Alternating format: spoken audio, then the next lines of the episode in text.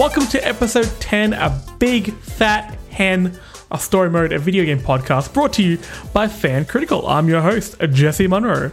And tonight I'm joined by Simon Evans Hello. and Keelan, looking disappointed at me, Simpson. Your intros are getting weird, man. Why? What's wrong with a big fat hen? it's just I don't know. The others kind of had a theme. It's Something from funny. Futurama. I don't know. There's This a is moment where weird Bender one. is like, uh, 10, a big fat hen, and he has a scarf and he whips it around his neck. Too It's very, very poetic. It's a very beautiful moment. You know what else is a beautiful moment? Guys, we 10 episodes. Woo! Our show is old enough to drink and drive. Illegally. In what country? Uh, probably I don't know, like Saudi Arabia. pro- or something. probably Australia. It. He works on a farm. It's okay. Is There it? go. Can you drink and drive on a farm at Abs- 10? absolutely Yes. Not. But Is it a Perth thing? you cannot drink. But you, I think, look, given the circumstances, I don't know. But um, I think you might be able to drive some farming equipment if you're ten under supervision. I assume. I don't know. I could be totally making this up, and I could be I mean, so wrong. Let's face it, if any Not even people from Perth. know from about farming, it's going to be us three. Um, we're we're men of the land. All right, I, I I can.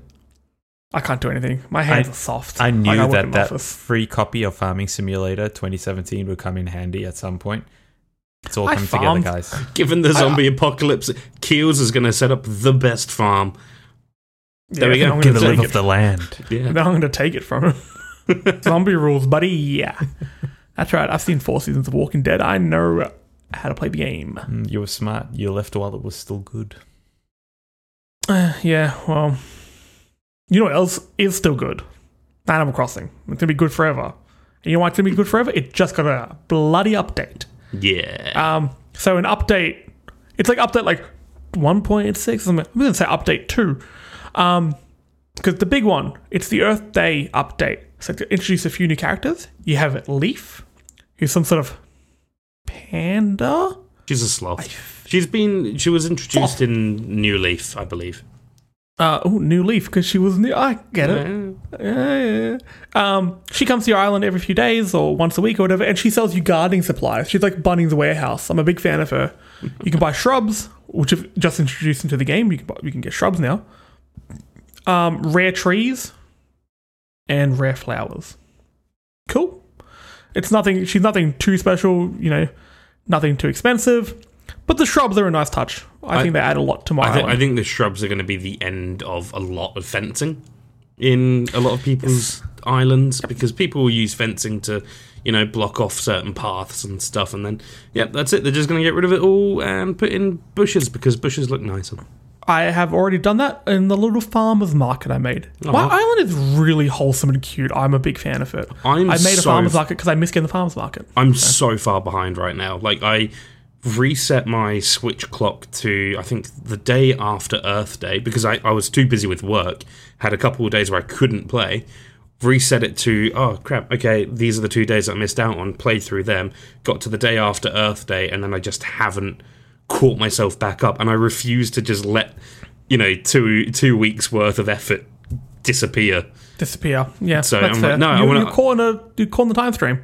Yeah, well, I mean, like it's it's little like daily things as well. You just get a butt ton of money, like your money rock, and also dig up X amount of fossils, and also shake your money tree.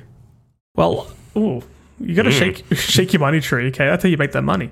Um, I don't need to worry about shaking my money maker anymore because I got. Um, so you can play the stock market. If you- I don't- People who have played Animal Crossing know what the stock market is. I'm not going to go into it. My uh, turnips were selling for 546 bells last week, and I made bank. I invited a bunch of people over to sell their bells. They all gave me some donations. You know, they're playing the game, um, and I'm r- I'm so rich. I bought seven hundred thousand dollars of bells worth of turnips today, and I'm I'm the Wolf of Wall Street, baby. I'm going to be rich. um, and I'm going to spend some of that money with Jolly Redd, the other character they've introduced. Oh yeah, Jolly Redd's I've been in a few of the games, I believe. yeah, yeah. He's a Uh, he's a dodgy little fox that sells art and sculptures from his creepy little ghost ship. It's a little boat. It's awful. It is pretty Um, creepy. You can buy his art and sculptures and sell it to the museum, which now has an art wing. However, the little the twist with him is some of the art is fake. Um, and actually, it's quite cool. Like some of the art, you need to either know your classical art, or in my case, Google it Yeah. to see if it's fake.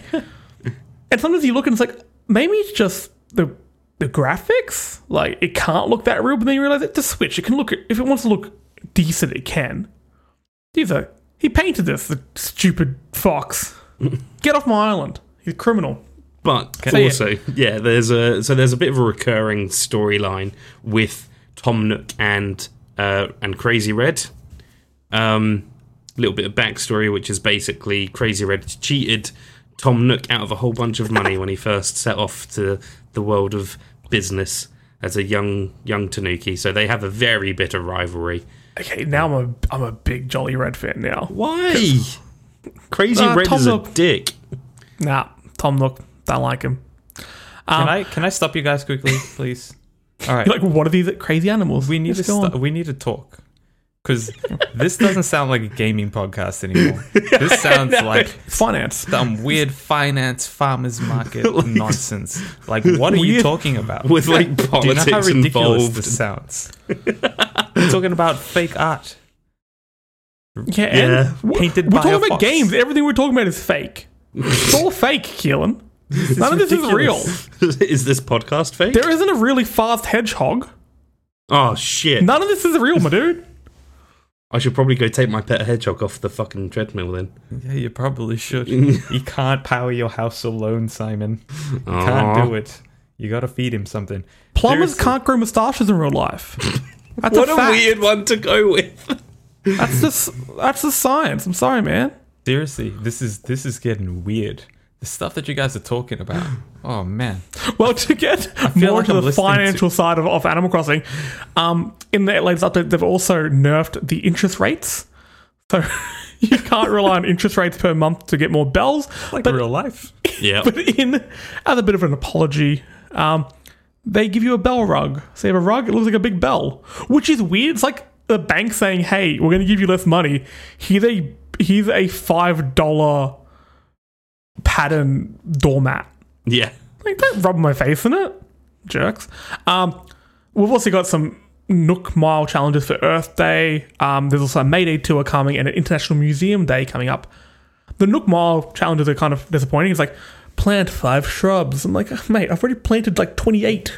Yeah. Chill. Just, just dig them up and put them back You down gave again. me new content. I'm in. yeah. That game just keeps. oh, I don't know. I don't know why. I think it, it is because we're all in lockdown and stuff like that. That game is just burning away so beautifully. It is. Um, it is. It's selling like crazy. Mm. Um, some sales numbers came out. It was breaking records. Oh yeah, it broke um, records for uh, downloads um, for digital downloads. I think it is Digital the sales, most okay. yeah the most digitally downloaded game ever at something like fifty something million units. Damn. I mean, Um, within the launch period, storm. that is. But yeah, I'm not saying Nintendo spread the virus or created the virus in order to sell with Animal Crossing, but I'm still not going to say it because I don't want to be sued. Um, yeah. Don't. speaking of Nintendo, though, um, Pokemon. Pokemon's Nintendo. Pokemon Mm-hmm. well, Pink sort of. Um, Nintendo, Nintendo-esque.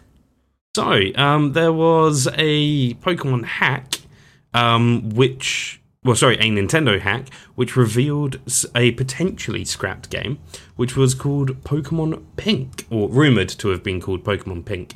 So, for a little bit of backstory, if you guys aren't aware, so you know how Pikachu is like the mascot of Pokemon as a franchise, um, and in the anime, uh, the the main character has a Pikachu. There was that was actually up in the air for a little while whilst that was being developed, and they were originally going to give him a Clefairy, which is a cute little pink fairy, because it they thought From the oh, moon. they thought oh, it would appeal to younger girls and would be sort of a bit more effective in you know marketing. Um, but they decided to go with Pikachu because oh, it's pretty gender neutral and everybody likes it. It's kind of cute.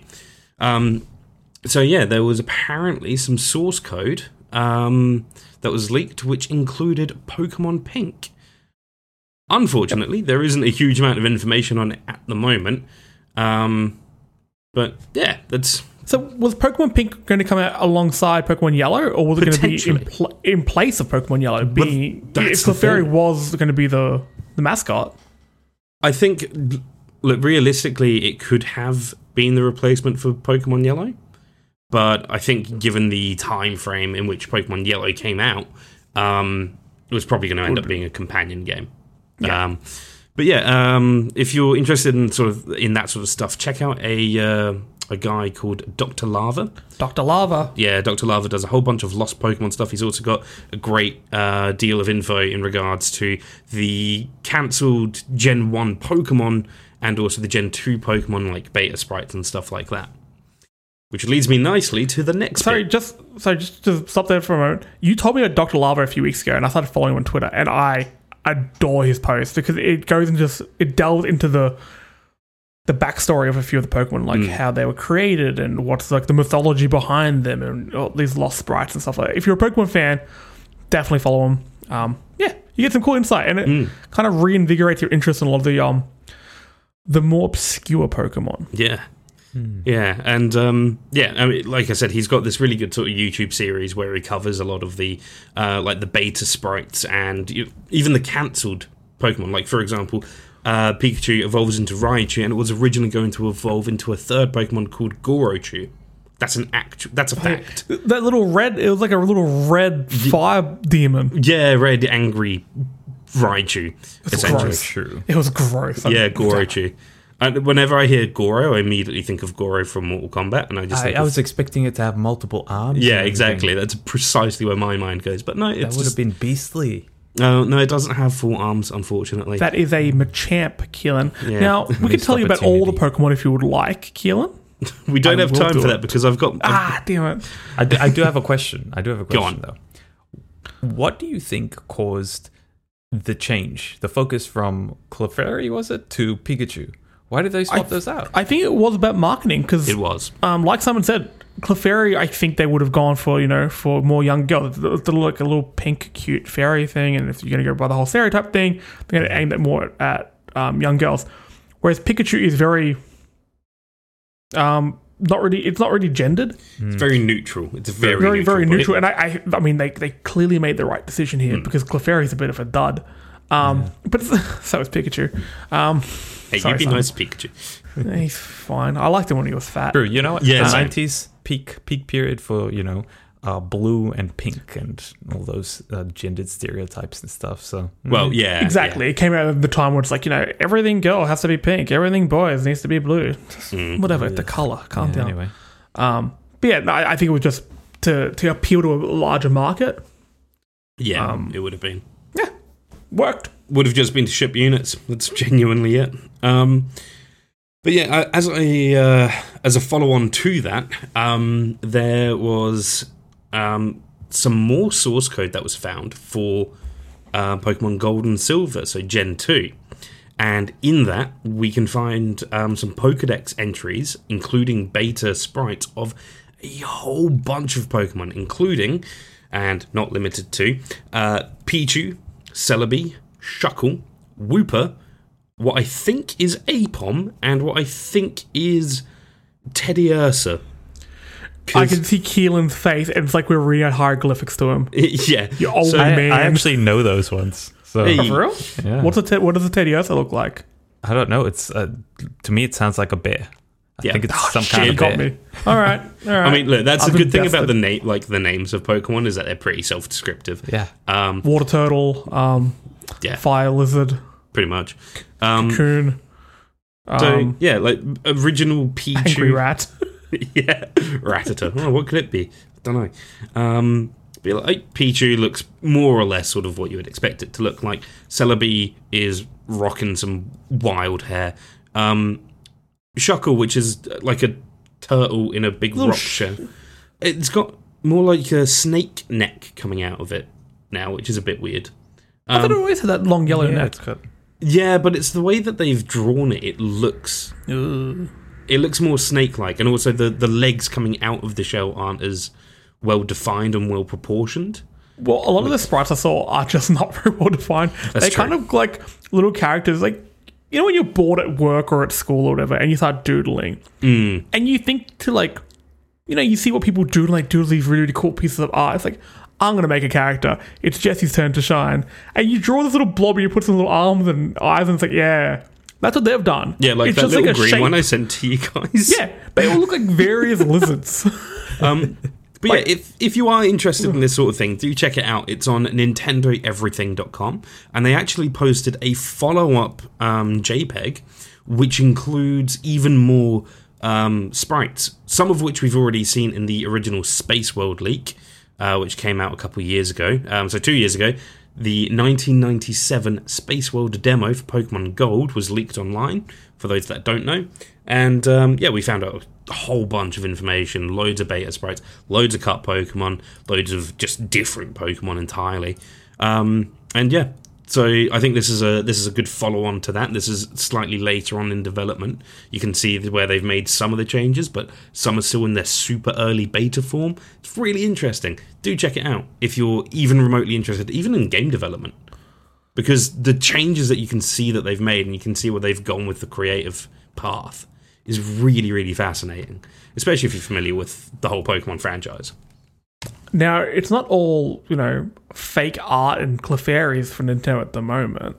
Um, there's been a, a massive account leak, hack, breach thing. Um, so, just to quote from The Verge, uh, Nintendo was disabling the ability to log into a Nintendo account through a Nintendo Network ID, and NNID, after 160,000 accounts have been affected by hacking attempts. Nintendo says login IDs and passwords, quote, obtained illegally by some means other than our service, have been used since the beginning of April to gain access to the accounts. That sucks. Yep. 160,000. 160,000. huge Uh, there were, apparently, one of the biggest things that people have been buying, or whoever hacked these accounts has been buying, is uh, V Bucks for Fortnite. ah of course Wow. of course Because you, you know, you gotta get those extra skins. Can you? Is there any way Look for like you Travis to, like, Scott now. to sell stuff in Fortnite or to like make your money back if you spent it You on can- V-Bucks or I- anything? i mean i, I guess in you- theory you can sell the account You could sell V Bucks. No, yeah. Or sell Yeah. the account. yeah Also, sorry, just a, a little um, attachment here for Fortnite. Have you guys seen the Travis Scott thing? yeah i heard about that I've Okay, heard. now, not a big Travis Scott fan. Not to go too much into music, I think his album last year really overrated. I don't think Astro World was great. However, he did a I don't want to say it's a live con- a concert in the game. He was he was involved in Fortnite where you could log in and be presented with like a visual spectacular of a performance. And it was genuinely cool. Even if you don't like Fortnite, which I know a lot of people don't, even if you don't like Travis Scott, which I know a lot of people don't, go on YouTube and check this out. This is one of the most visually stunning things I've seen in the game. Um, I don't want to give away too much because a lot of the um, visuals of the are quite surprising and shocking. Really cool, and I'm hoping more artists jump on this. I, I, think love be- the idea of that, especially in this current climate. You know, Well, that's this isn't- such a great idea. this isn't the first time that this has happened it happened No, they had Marshmello, Marshmello, um, I yeah. believe last year, and people raved about that. yeah yeah So and that was I- apparently I super this- super good Um, I can see it's become more and more popular. The um, the viewing numbers on this were I don't know I don't have them on hand, but they were insane, absolutely insane numbers of people watched this. well i mean um, and yeah, given the it caught my attention on, on Twitter. I watched the video. I'm like, okay, cool. And then yesterday, I jumped on to play a quick game with a mate, and I accidentally, accidentally in quotes, went into the lobby to watch the um perform, uh, performance. Yeah, it was great. I want to see more diverse acts. I want to see like Bob Dylan. Just i want to see K.K. Slider just Oh shit! Yeah. I'm up for that. Um, yeah, no, I think it's it's, cool I think it's yeah, I think it's pretty interesting, especially given the current climate and current events. Oh, well, you can't actually go to a gig in real life right at this moment, but we can bring it to your game. How's that sound? it, it was cool because you can see this performance. That performance happens over the entirety of the island, and so you can see it from any angle you want. yeah, Yeah, it was cool. Um, you know what isn't cool? Releasing music without its proper creator mixing it.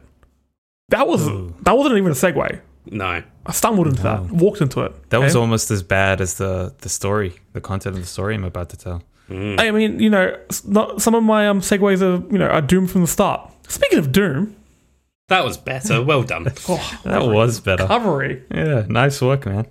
Um, okay, so guys, I don't know about you, but one of my favorite things about the Doom, that's, I'm always talking about Doom. It's, it's all I do. I'm always talking about Animal Crossing. Simon's always talking about Pokemon. You we are what? very one-dimensional people. I'm fine with this. I'm okay. I've accepted my lot in life, and it's Doom. I don't know about I guess you you're gonna think about Doom for Eternal. Oy, Some things are eternal after all. It, did you Come say eternity? Eternity. Come on, rip and share, rip and, rip and share your story with the class. Um, I don't know about you guys, but one of my favorite things about Doom is its soundtrack. Uh, 100%. the, the moment Amazing. that the official soundtrack for Doom 2016 came out, it became the mainstay of every single workout playlist ever made since that point. Um, it's incredible. It just gets you pumped up. It feels great. It, it is one of the most hype playlists yeah. ever made. It's Oh, good. crazy. and it is mixed to perfection. It sounds incredible. There's a lot of range in it, um, and the soundtrack itself doesn't just feature like the you know the high intensity, high BPM tracks that you'd get in arena fights. It also has a lot of atmospheric stuff, some quiet stuff, a lot of really cool synth tracks. The the choir from Eternal, Oh, the heavy the metal choir choir that we, we Eternal is touched a- upon. Is a is a great example of um, just the interesting dynamic music that Mick Gordon makes. The dude is a genius, and he's an Mm. Australian as well. Oh, I Um, Is didn't he know that, Aussie? I did not know that. Yeah, he is. I, Oh, I think he lives in Melbourne. Let's go. Um, ah, yeah, Mick! The, the dude Buddy! is an absolute legend. He's worked on so many different soundtracks for so many different games. Uh, uh, Wolfenstein. He's worked Mm. on Prey, uh, Killer Instinct.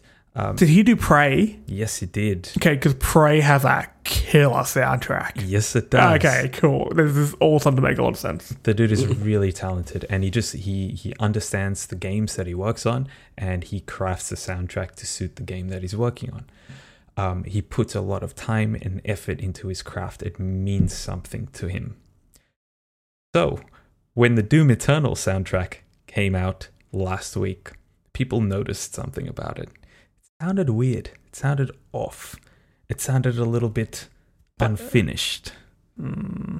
Oh, this is not not going well. People started posting online. They started saying, mm, "I expect better from Mick Gordon." The man himself reached out to say that he is not the person who did the majority of the mixing on that official soundtrack. There are a few handful of tracks that he did. Uh, tracks like Meat Hook, uh, Command and Control, The Only Thing That Fears You. Those tracks he did, but the vast majority of it he didn't. That is super weird. So he mm. composed the music and stuff for the game. All the music in the game is him. yeah. But when they want to remaster them and stuff and to put them on the soundtrack, Bethesda got somebody else. Yeah, well, um, if you notice, there's a there's a version of the only thing that fears you available on YouTube, which has all sorts of weird like time signature changes and stuff in it. It just sounds a little bit off. It still sounds awesome, like it's a good track, but it sounds a little bit weird when it's transitioning between like phases of the song. Um, Mick Gordon wrote somewhere on Reddit that, uh, or have been Twitter, that someone from marketing had put that track together and that he had nothing to do with it. Why Why would they do that? I don't get it. I don't understand. No. Let's- like, is it cost efficient? Like, you've already got a guy who's mixing it, so I don't know. I think there's, you know, uh, uh, Bethesda looks at the game and they looked at the success of Doom 2016 and they said, okay, one of the best things about this game is the, uh, the soundtrack and um, it moved a lot of copies for us. So let's focus on that. Let's bring someone in. Let's focus test these tracks and let's, you know, find out what works best. And then for like an actual person who knows anything whatsoever about music, when they listen to it, they're like, okay, this is weird. This is very strange. Now, this has consequences. There's this this gets way worse and it makes me quite upset. Don't know if it's real or not, but a screenshot of a leaked DM between Mick Gordon and a member of the public says that Mick is unlikely to work with Bethesda moving forward. oh, it's sorry, it was a DM between Mick and a member of the public. Hmm. Yeah. So we don't Hmm, know I- if it's real yeah, or not. I, can't, I would have to question like the veracity of that then. Hmm. Because I would he really tell it to a member of the public? Who knows? Or Um, unless he's genuinely pissed. Mm, it- exactly. Which he, he would be, yeah. Well, that's the thing. He would be. Um, like I said, he takes a lot of pride in his work because his work is excellent. It's really, really good, and you can hear the attention to detail that he puts into it. And It's these tracks don't have that. It's Mm. crazy that he took what is, you know, hey, you have this really over the top game. We need a high BPM track, metal style. That is a real easy to pigeonhole to fill. Mm. But he's put so much craft and love and care and thought. They're very thoughtful tracks. If you take away, you know, take away the double kick and the raging guitar, there is some genuine art in there. hmm He's thought about like what what is the player thinking at the moment? What do I want the player to feel as the Doomslayer? What should the Doomslayer be feeling at this moment? Is it a sense of rage? Is it awe? Like what we mentioned the um the choir. When you first hear that heavy metal choir in Doom Eternal, it is absolutely awe-inspiring and it just it gets you on like a primal level. Well, that guttural kind of low hum. I found It, it it triggers a part of your brain. I found it really interesting when I first came across that because normally I find like a, a good soundtrack keeps me involved and focusing on the game.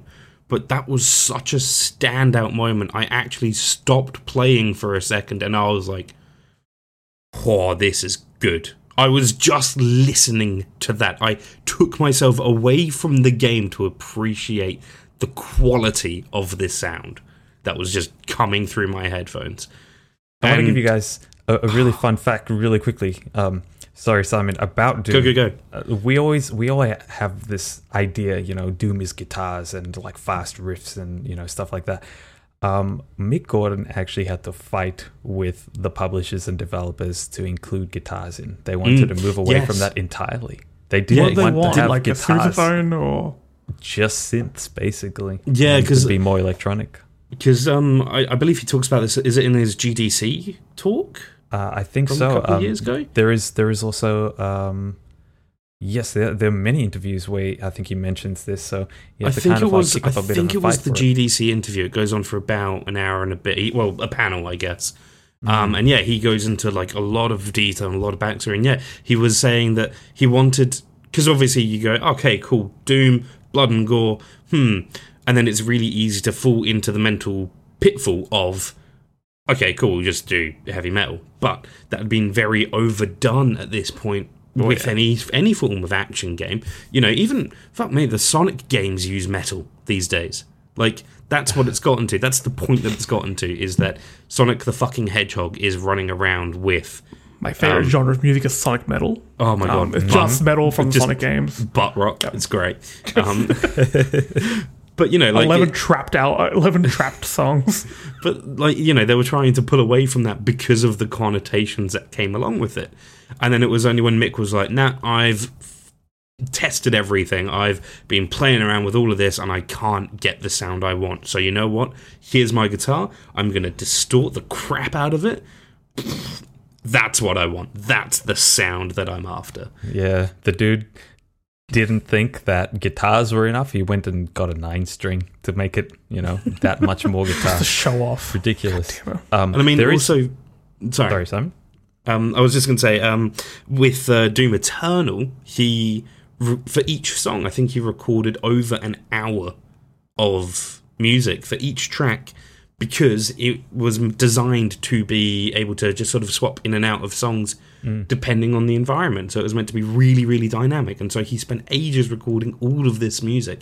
He even invented a language for so the choir are not just you know chatting Yes. gibberish. He invented a language himself. Parentuk. Yeah.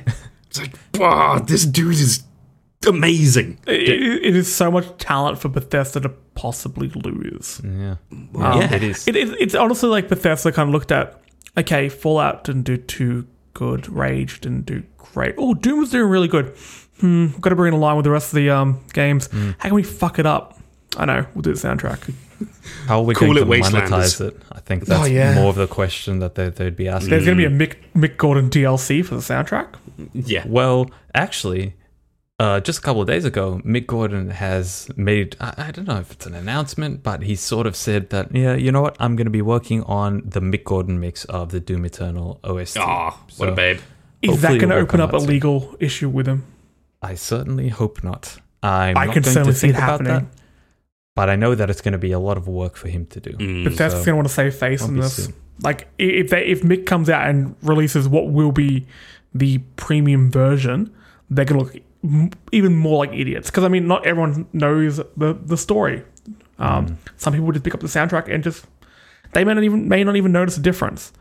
Mm. But if it starts, if word gets out, there's like, hey, there's a better version of this. Well, Oh, fuck. doesn't look great in Bethesda. But Yeah. let's hope they um they can patch up the differences, work something out. You know, release it with mix mix, but through Bethesda, or something. Let's just hope their relationship isn't um doomed. Oh, I hate how proud of yourself you are for that one as well. Yeah, Uh, yeah. I'm sorry. absolutely awful. Well, let's move on to the the main topic. Oh god, here we go. Oh, Jesus. Well, God. Um, so last week on uh, 420, what up? Um, it was a two year anniversary of God of War coming out. The the re release, not the original, obviously. The re reimagined, the reinvented, the re Dad of War. Dad of War, God of War. It's my favourite way to refer to that game as just Dad of War. I like to refer to it as probably the game of the generation. I That's a- really like this game. That's I, a I very think I, bold claim. I, I, th- I think this is the, the best game of the current gen. Um, before I, we're gonna go through a little bit of a retrospective of the game. So, what the game meant to us when it first came out, what its legacy is nowadays, and what we hope for the future. Um, because there have been a few hints. I mean, we're definitely gonna get a sequel. This game printed money. hmm First up, let's start with you, Simon, because I know you you've only played a little bit of the game. I've played. From what you played. what did you think? I liked it um, very much. I thought the like graphically it was incredible. Oh, I feel like combat was very clever. Um, I didn't quite get the hang of all of the little tricks because I mean, like you, you see some people who play the game and they throw the Leviathan axe in a certain direction and then strafe around the enemy, bring the axe back, and it cuts through three enemies at once and looks really fucking cool. Um, yeah, I can do that. like but that sort of stuff. I'm like, oh damn! But I'm just getting the hang of cool aim and throw at the head. Cool, I hit him. Good job, me. I'm I'm at that sort of point, really. I, I- that that first massive fight very early on in the story did that. That was great. Really enjoyed that. Um, and then yeah, it was just a little bit afterwards when you go, cool, right, time to set off and do a thing. Now, just a heads up, we're obviously we're gonna go super spoiler heavy, super spoiler heavy in this. So if you haven't played it yet, um, just listen anyway. You know that's your fault. Keelan, what do you think of the game? Yeah, this is one of the best games I've ever played. Um, it sat with me for days, It's still sitting with me. weeks afterwards, um, and it just it never left. I I guess everything I played after that in that genre, um, like action adventure game, uh, story focused single player games, everything I've played since that game has compared to God of War, and I Wow. can't not do that anymore. Um, it's just the standard. It set the standard. Um, I spent about a week of my life, just a week straight, playing that game, and I went from the start to the finish. I never beat the Valkyries, which I uh, I feel buddy. regretful for, but um, I, I enjoyed every single second of that game. I particularly enjoyed the presentation. It's a beautiful game, and the single um, camera shot uh, idea Oh, is Yeah. executed yes. That was Close something I appreciated. and um. it- it's it's just amazing. Now, just a heads up, I, I'm also ju- I'm just going to talk this game up. I've got very few bad things to say about it. There are some things I didn't love, but this game, yeah, it, I found it actually it was really effective effective uh, storytelling because rather than telling a story about gods, they told a human story of involving gods. It's a very, very humanized story um, about, you know, Kratos trying to reinvent himself as a father, um, but he can't let go of what he's done in the past. You've got um, Freya, who's a very, very complex character, her relationship with her son, Baldur, and stuff like that. Take away the story stuff, which is just mind blowing in its execution, but you have a mythology we, well, I know, I mean, from Age of Mythology and various other games like that. Um, and a lot of people know their North, Nordic mythology from Marvel, from Thor. So we all knew touch points of this in various ways. To take that, it's, it's not a one for one comparison with Nordic mythology. It's very much they took the Nordic palette and they've painted with it. So they're using characters in very interesting ways. So having everything reimagined kept you guessing. You will see characters like, okay, I kind of know who you are and what you do, but this doesn't line up anymore. So are you this person now?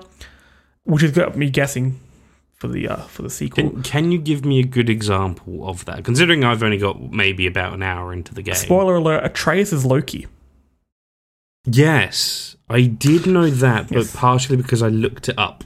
Because So Atreus Uh, is I- Loki. You find that out at the end. Um, Kratos' wife is a, gi- giant. So Atreus' Mm, yeah, mum is a giant, a which makes giant, wasn't she? yeah, she's a frost giant, which is why Atreus is, is Loki. Um, there's some stuff with Odin. You see Thor at the end. Um, the timeline is a bit wonky, and plus you have the whole thing of like Kratos just killed all the Greek gods and essentially ended the world. Hmm. How is Yeah. he here now? How he's gone from killing Zeus to living Zeus in a had hut. it coming. Zeus was a prick. Now, I mean, what did you guys mm-hmm. think of the older games? Did you were you God of War fans? I my my first God of War game is Dad of War. Okay. I have only ever looked out of curiosity because to me they were hack and slash games with you know like some fun some fun storytelling oh, they were wallet chains. and that was it. If a game could be a wallet chain, it would be God of War. Hundred percent. Keelan, you, you liked the earlier God of Wars, didn't you? I, I love the earlier God of Wars because um, they tackled games on this grand scale that you didn't really see. I mean, the, uh, I don't remember if it was the first or the second one where you're just crawling across the, the back of uh, an enslaved. I think so. Yeah, in Yeah, in hell or something uh, no, through the uh, through the desert of through the desert. That's oh, right. And then there's a dungeon on his back, and you're just crawling on this guy's body and then into the dungeon and doing the. It's absolutely incredible the scale of everything. Um, it was really clever. Um, Mm. It was really crass and it was really dumb and it was just basically if a teenager wrote and directed a video game, it would be God of War one through three. it was the perfect epitome of mid two thousands teen angst. See, I loved it. Like God of War is one of those series that is just makes up the spine of my sort of gaming life. So you've got a few games that I would, I would just play every single one of. So it's like, you know, the Need for Speeds I love, Burnout, um, God of War, Assassin's Creed, blah blah blah. blah.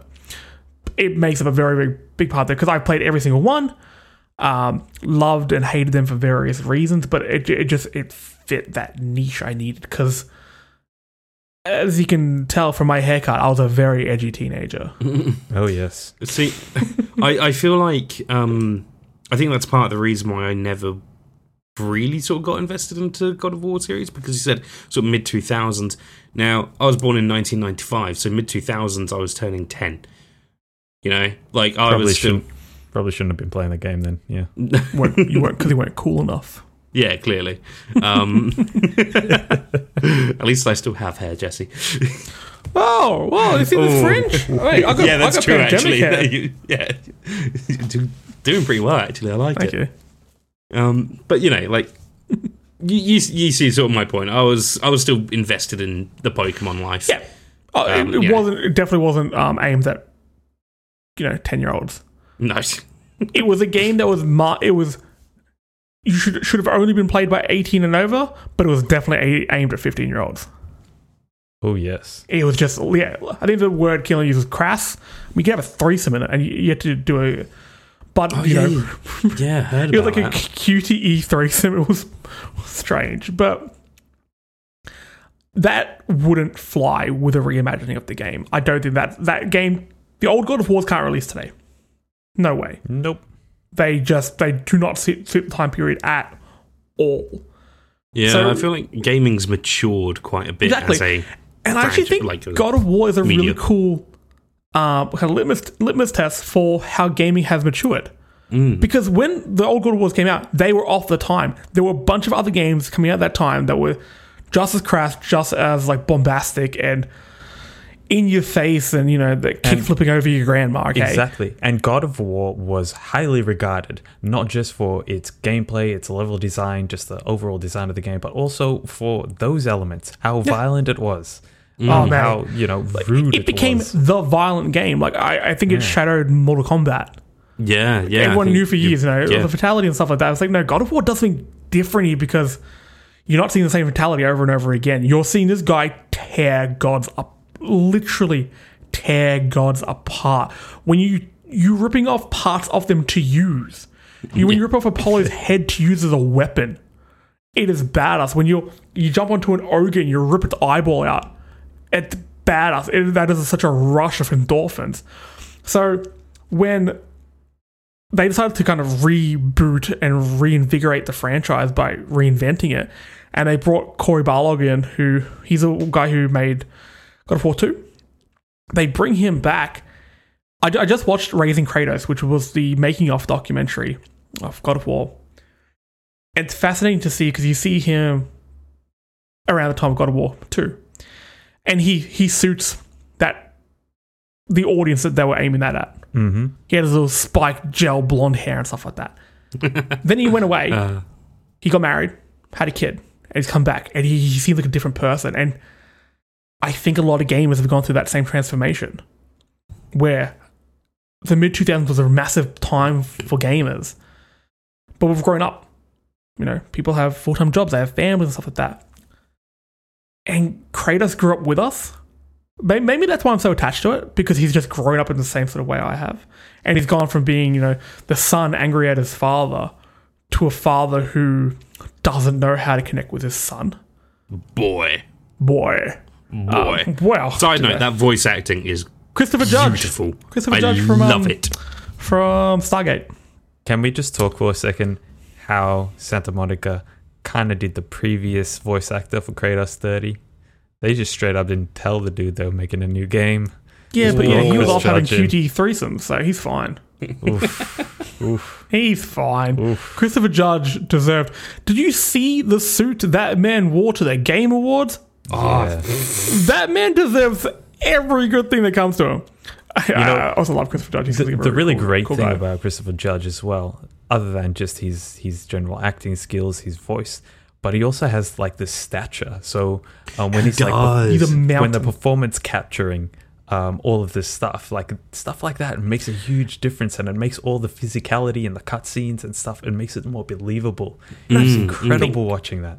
There's a scene in the documentary that really shows the sort of ma- emotional maturity that went into this game um, from a very masculine point of view, where you see Christopher Judge. He's a mountain of a man.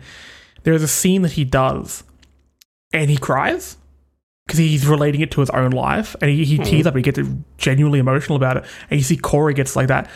That wouldn't have happened in the old ones. No way in hell. no. You you're doing voice recording for the old one, and you feel like you're about, you know, you're gonna have a bit of bit of an emotional moment. They'll kick you out of the studio. Mm. It shows, I think, we've come a long way, which is really nice. Um, of how like masculinity is dealt with in games, and I, I think God of War dealt with it in a really healthy way. Of you can't just like put a sticker over it and be like, it's fine now. Kratos is still dealing with what he did, but he wants to be better, and that's the part in the game I really like. It's, it's something you wants better he wants to be better. He wants the next generation to be better. He doesn't want his next generation to make the same mistakes. He wants to atone. I correct- love that evolution in his character. I think it was heartbreaking and beautifully done and just I mean the Christopher Judge we've already touched on the uh, incredibly acted, but it's such a brave decision. I know they were really really torn about if they should even have a have a kid. I mean, originally this one was going to be set in Egypt, and it was just going to be a kid that followed him, not a son. Or I think they were going to leave it vague. But to have him as like, no, this is your son, and he's again spoiler warning, he's a god as well. He's Loki. That and also, uh, we've done Greece. The kind of natural progression from Greece would probably be Egypt because people know a lot about Egyptian mythology. Mm, yeah. Nah, fuck it, we're going north. That Also, took balls. just a, a question. This isn't Kratos's first wife and child, is it? No, so No. do you know? Do you know why he's um so white? Because now, again, I've looked this up because I was prior to buying the game because I wanted to know a little bit of backstory. Um, he was tricked by Ares um, into basically he wanted to win a battle, so he sort of pledged himself, and it was like, yeah, sure, why not? But because gods are never straightforward, he also tricked Kratos into killing his wife, and was it his daughter or his Wife son? And wife and daughter, or wife and daughter. daughters And or daughter, daughter. I think it was One, daughter. Oh no, um, I read it on the fucking Wikipedia. Fight me. Yeah, so yeah, he got tricked into killing them, and then he was feeling so guilty about it, and then just to sort of rub salt into the wound, um, the ashes of their bodies permanently adhered to his skin yeah, to constantly torment him. Which I think the series has always been about carrying your mistakes. I mean, it, it was visually represented in the early, earlier ones, so I'm glad they continue that. But it's again in the same way that I described how they use like the Nordic palette to paint. Mm, with this one, they use the God of War palette. It's like here are the God of War elements. You're fighting gods. You're looking for atonement because that's really what the game was about. Uh, uh, also, the ultra violence is still going to be there. yeah, and they just use it in such a fresh way. I like like at the start of the game they um, symbolize the sort of getting rid of the old ways by cutting down the tree. Um, Mm. In the documentary, they basically say like, that's the moment where the old God of War ends and the new one starts. And I, I, I this game is just full of like beautiful symbology. Like, like Keelan touched upon, the graphics and the locations in this game are, are amazing because the Nordic mythology is really underrated. It, it's beautiful. Um, some of the stories that are told and some of the locations um, and characters are just larger than life. I remember seeing the 2016 trailer, I want to say, or 2017 E3 trailer, where they had the actual gameplay. And at the end, you see the dragon, and you can see uh, Yomanganda. Oh, my pronunciation is beautiful. The world serpent. you see it in the background. And it just blew my mind. It's like, and you think you're going to fight that snake. It's like, I'm going to kill the shit out of the snake. I'm going to climb inside of it and cut its tongue out. Like, Well, God you of would have War, in, in- dude. you would have in the old God of War games, right? 100%. yeah. You would have you would have had a threesome with it.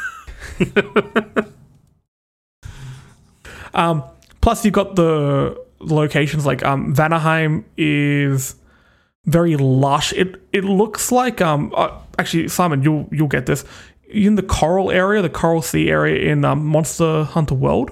Mm, yeah, yeah. Um, it looks like that, very pink and blue and purple. Is that the the realm of the elves? Or Yes. Something? Oh, okay. Yes, beautiful. But then I, uh, the boss at the end of that was horrifying. You fight this um, elven boss. I can't. Remember, I can't remember his name. If I if I could, I wouldn't be able to pronounce it. But you fight him in the dark. Oh, that's so a, that pitch sounds black, fun. and you see he's like he's got light that comes off him. So you're fighting basically in a torchlight that moves, and it is terrifying. It is gripping. Um, That sounds really fun. Oh, the boss fights are pretty epic. Pretty goddamn cool. The dragon's cool. Um, Baldur, he's great. And you see that little bit of um that little Easter egg that came out kind of recently. Somebody broke the camera, so they had like free roam with the camera, and the part where you throw Baldur off the off a cliff, and if you break the camera and look at him, he's giving you the double um fingers as he's falling. Really That's cool. I- amazing. I, love stuff like that. I, I would I'd like to bring something up. One small criticism that I have with God of War, and it's just to, to do something to do with buying into like the internal logic of the game and the world itself, right? So very early on at the beginning of the game, you have a big, giant, incredibly impressive fight with Baldur. It is bombastic, it is huge and absolutely ridiculous, and you do all these crazy superhuman things. Like you you break cliffs and stuff. Kratos is that strong. It's a very Baldur- Goku Vegeta fight, isn't it? It- I It is, loved it though. yeah. Like when I Yeah. played that, that had me. I was like, "Oh man, this is Yeah. fun." I think I see what you're getting with his kills. It's amazing. And then you go off and fight some skeletons and they kill you. Like Yeah, Yeah. y- you just you never feel that powerful in the game. And I want to feel Oh, that powerful. okay. So, I know you didn't kill. I killed all the Valkyries. I, I basically platinumed this game. The reason I haven't platinumed is actually a reason I didn't like the game. I'll get into that in moment. Towards the end, you can get a gauntlet, and you can fill this gauntlet with gems. It's a nod And to in- the Infinity Gem. An It's a nod. infinity gauntlet. You can, it's a nod to the Yeah, Infinity yeah. Gauntlet. I got all those. I have fully upgraded everything. A game has never made me feel more badass than this. Just like Simon, like you were talking about how you watch people doing like special combos and stuff like that. yeah. I'm that guy. I can go through fights without being touched, and I, I don't want to make you know brag. I make it look a goddamn art because that Leviathan axe is the best game. uh, Sorry, best weapon in a game. On on the note though of you know making yourself feel like a badass, um, the the part of the reason why I actually even became somewhat interested in the game. Otherwise, I was quite happy to let it be like a oh that's a really cool game that's come out and leave it at that. What actually got me interested in playing the game was a YouTuber by the name of the completionist Jirard Khalil, um, and he does he is a completionist. So generally speaking, once a week he'll try and complete a game. And uh, yeah, his video for God of War was phenomenal because he does he does it at the hardest difficulty, um, and he you know kills all of the Valkyries and does everything you can do in game. And uh, yeah, he at the end of it, he's just like, I just felt I felt like a god. I felt incredible and it's so intoxicating. And if you don't, if you're not one for completing games, his content may not interest you. I actually watch him for his reviews and his opinions because in completing a game, he gives his thoughts and opinions and reviews everything. And I think he makes some top quality content. And the God of War one is arguably one of his best, if not one of my favorites. So that's actually the reason I'm interested in the game. I think one of the reasons it makes you feel so badass and godlike is because they also let him be vulnerable. So you see Kratos has a certain scope to him. It makes the badass moments feel more badass because you've been able to be weak at times. That's so in the old one is you're always you're you're cranked up on Red Bull for the whole Yeah. early games. You were just God mode twenty four seven ripping people apart, and it's something a little bit repetitive. It's like ah, you know, I ripped this guy's head off, but I ripped somebody else's head off before, and there was more blood, so that was better. Fuck this. But this one's like okay, I just had a genuine moment with my son here. Like I, there was actual some character growth here, and now Kratos is fighting with a newfound almost passion and defend like he wants to defend his son. There's a newfound rage in him and it's not a selfish rage. It's a like a fatherly protective, rage. Yeah. and i don't know I, I think that just makes him feel even more more badass. Now i'm sorry i did touch upon before some things i didn't like. Now there are many locations you can visit them sucked and this i know some people love them i just don't, i don't like challenge areas i find them a little bit gimmicky so Muspelheim, uh, which is like the fire mountain volcano where you go through and do various challenges, whatever. I found it repetitive. Um, and Niflheim, which is like the fog. There's, there's an area which is a maze, uh, fogged maze, and you go in there you can only be there for X amount of time because the fog starts to damage you unless you have certain um, armors. And you go through, you defeat enemies, and you unlock chests, and you get stuff eh, I don't need that in the game like this. I, I found that a little bit too arcadey. Didn't, It was a didn't little work bit weird. I feel like they added that on there for people who wanted to turn it. I don't know, wanted longer playtime. But you in know. doing so, it maybe like, that's the reason I haven't platinum the game. I just don't have to keep doing them because they become like you go in there and you get X amount of souls or whatever you're collecting in the fog. I can't remember what you're collecting there. You get X amount, but you need a hundred times that to open a chest. Yeah. I'm, I'm not going to mm. keep doing the same thing. I'm going in there. I'm not even getting close to being touched by enemies.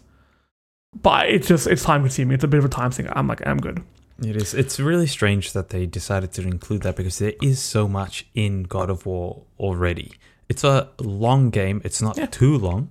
It's, a very well. It's quite a long game, and it's it's paced very well. yeah. So I just didn't think something like that was entirely entirely necessary, especially considering that they didn't do any DLC or they didn't Very have any didn't. updates. You It's know, there was thing, actually yes. a Facebook game that came out as an attachment to God of War. Oh, Um, it was about Atreus, it was just like a hunting journey with Atreus. It was a text-based Facebook game. It was official. I weird. know, I, know, Alright. I know nothing about it. It's like called like Call of the Wild or something like that. Oh, Bizarre thing. I found it earlier. Yeah. Um, but I mean, hopefully that the sequel isn't going to be a text-based Facebook adventure. but there will be a sequel. How do you follow up on a game that has a 94 Metacritic? It's one of the best reviewed games, the Sony games of all time, and one What of the was it? highest, if not, yeah, it's, it's definitely one of the highest, not not the highest, one of the highest rated games of the generation. Number one, you fix the UI. Number two, That's fair. those those areas that they had um, in that Locked off. yes, those So you locked off areas Asgard, that portal is- room. Uh, so you got Asgard, Vanaheim, and Svartalheim. Ooh, I looked up how to nice. pronounce these. I got them wrong. Sorry for all of our Scandinavian listeners. That's what you Um, do. That's where your sequel is. Yeah, Maybe go I- further 100%. afield. I mean, you're going to Asgard. You be if you're going to take on Odin. So at the end of God of War 2018, you defeat Baldur, snap his neck, which I really like. It was a very uh, crude way of killing him. I, I, I quite like that. You kill him. Frey is pissed at you. Um, you find out that Atreus is Loki. You find out that your wife was a giant. You'd think you'd know. Um, out Yeah. like, my wife was a giant. That explains these giant shoes. It's like a shoe the size of the house. Um, it explains what we've been living in her shoes. Uh, you find that out, and then there is a secret, like almost after credit scene where you go back to your house, and a few, you know, it says you know years later. So there's obviously a time skip in the new one. Thor comes, and Thor looks pissed. So you're gonna fight Thor in this new one, obviously Oh yeah. if if they do follow um, Nordic mythology, uh, Baldur will come back. Freya has a makes a deal with Hel, um, so that could happen. I hope it does. I can't remember the guy who plays Baldur in um, God of War. He was in Lost though. So there you go. Hmm. Um, he played him really well. He was very smart, snarky, and just you didn't like him, which made him very, very good. Um, there's a lot of stuff. I mean, and obviously they're going to deal with Ragnarok. There was actually a tease to Ragnarok made, like an official tease to Ragnarok made.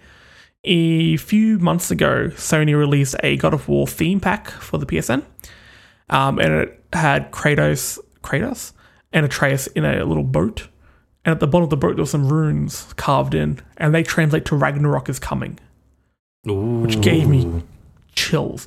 And I mean, we know there's also know there's a sequel because Santa Monica posted a job opening for a senior combat designer um, last year um, that required applicants to have a knowledge of God of War 2018 and be able to speak in depth about the combat system, mechanics, and enemies. So, Ooh, I mean, you know, obviously, you can do it. combat in God of War was absolutely excellent. So I'm really interested to see where they can go with uh, the sequel. What can they do to improve that system that they have there? What Two are words: gonna add? Thor's hammer. Yes, more weapons. I, I, I think you kill Thor real quick. Real, I think. Do you remember in the early, the early games killing Hercules?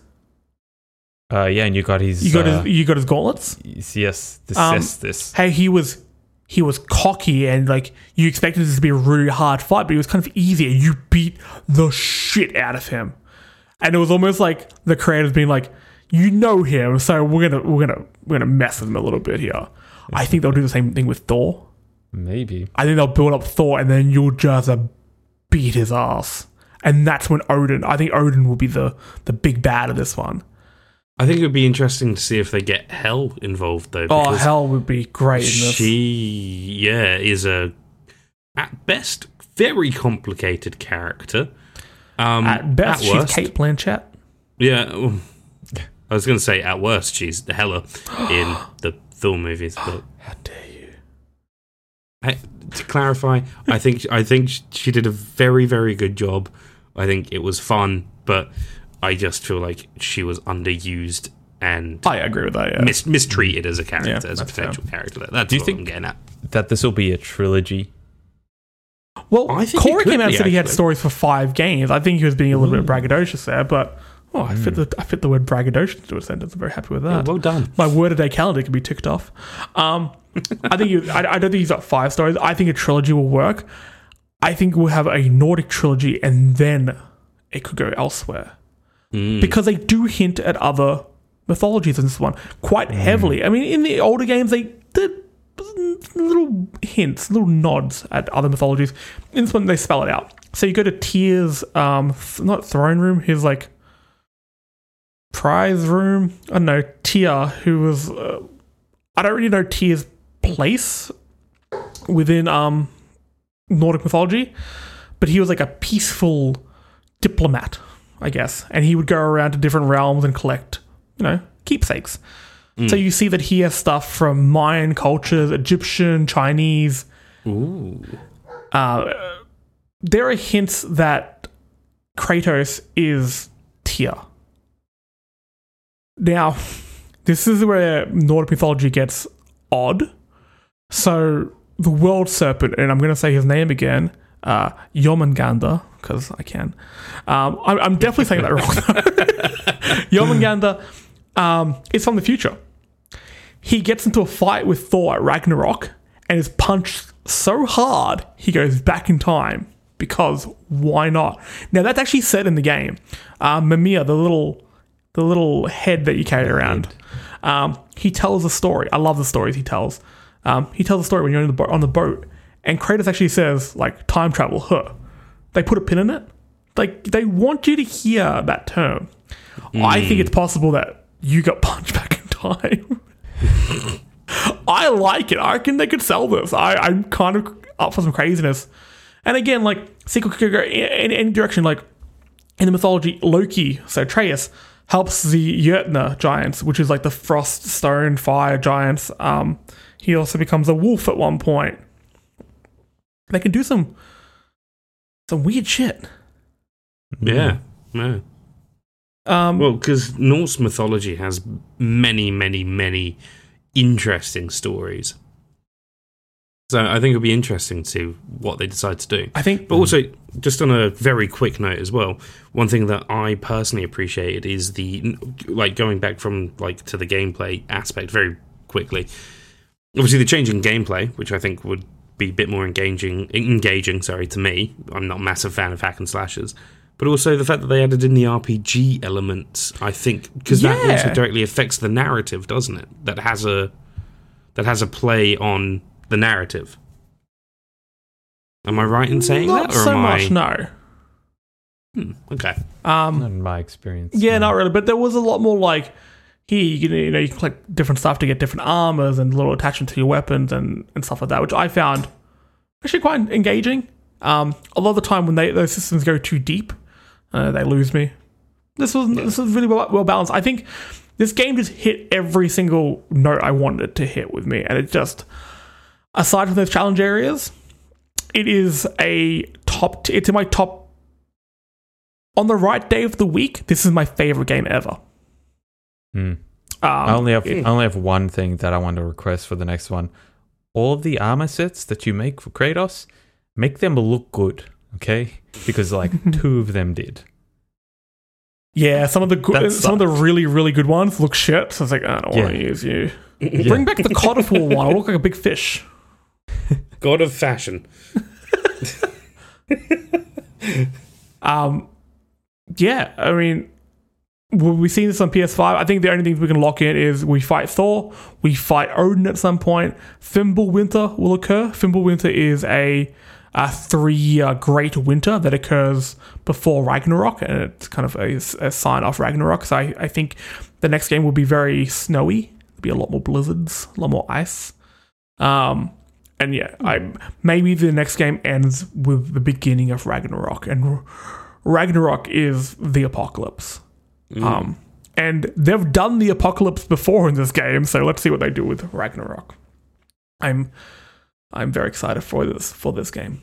Me too. No matter what the story ends up being, I know that I'm going to enjoy the hell out of this game because that first one was just genre defining. Now, I could keep going on about this game for hours, um, but I think we should probably wrap it up there. Uh, so before we let you go, um, just heads up, we are on Spotify and iTunes, so subscribe and leave us a review. We have a bunch of episodes now. Guys, 10 episodes. We've bloody made it. Well, we've Yes. made it to 10, I guess. Um, you can check out Fan Critical Podcasts on all good podcast services. At the moment, they're reviewing Westworld, but they also released a, a new show. Uh, it's called How the. Is it How the Fuck or How the F? How the F star star K have you not seen that? Where basically the fan critical crew watch films that they should have watched. Simon, why has your brother not watched a Robocop? I haven't either, actually. What I'm is guilty as charged. What realm You're the are we in? This is Ragnarok has begun. this is ridiculous. Okay, You have homework for next week, I don't Simon. care how late it is. Okay, you're gonna watch RoboCop the moment we stop recording. don't make me come to Right. Perth because I legally can't right now. Yes, that's true. You can't. Um, but also, I like on that note, I haven't watched Terminator either. Just as a, I know, and it's it's in like you know that list of Keelan, movies. cut the signal. Cut the signal. We're gonna we're gonna need to reassess this, Jesse. No, this is this is a disaster. This is absolute disaster. But you know, every, everyone's got like that list of movies where it's like, right, you absolutely should have seen this, and you just haven't, and you're like, yeah, I want to watch this, and then you just don't get round to it. That's those movies for me. This is I don't think Gaz has seen Terminator either. So To I think quote- can- How the fuck have you not seen that? what a good plug that was. Um, if you want to contact us and you know abuse Simon for not seeing great films, um, you can contact us at Story Mode Video Game Podcast at gmail.com. Follow us at Facebook and Twitter at Story Mode Pod. Um, and jump onto the Patreon if you want to chuck a few bucks our way. Um, that gives you access to a few extra shows and to the Discord server, which is run by Simon Evans, where you can talk about Robocop. Oh, wait, he won't get the references. This has blown my mind. This is. I'm not going to sleep tonight. I feel I feel sick. I feel physically so ill. Cool. So my work here is done. It's done. All right, good work, guys. Um, that was a really, really good chat. I mean, I'm, I'm always up for talking about God of War. Keelan, thank you. Thank you, Jesse. Simon, Robocop. Yes, sir. Make it happen. make it happen. and everyone else, Robocop. See you next week. Mwah. Robocop.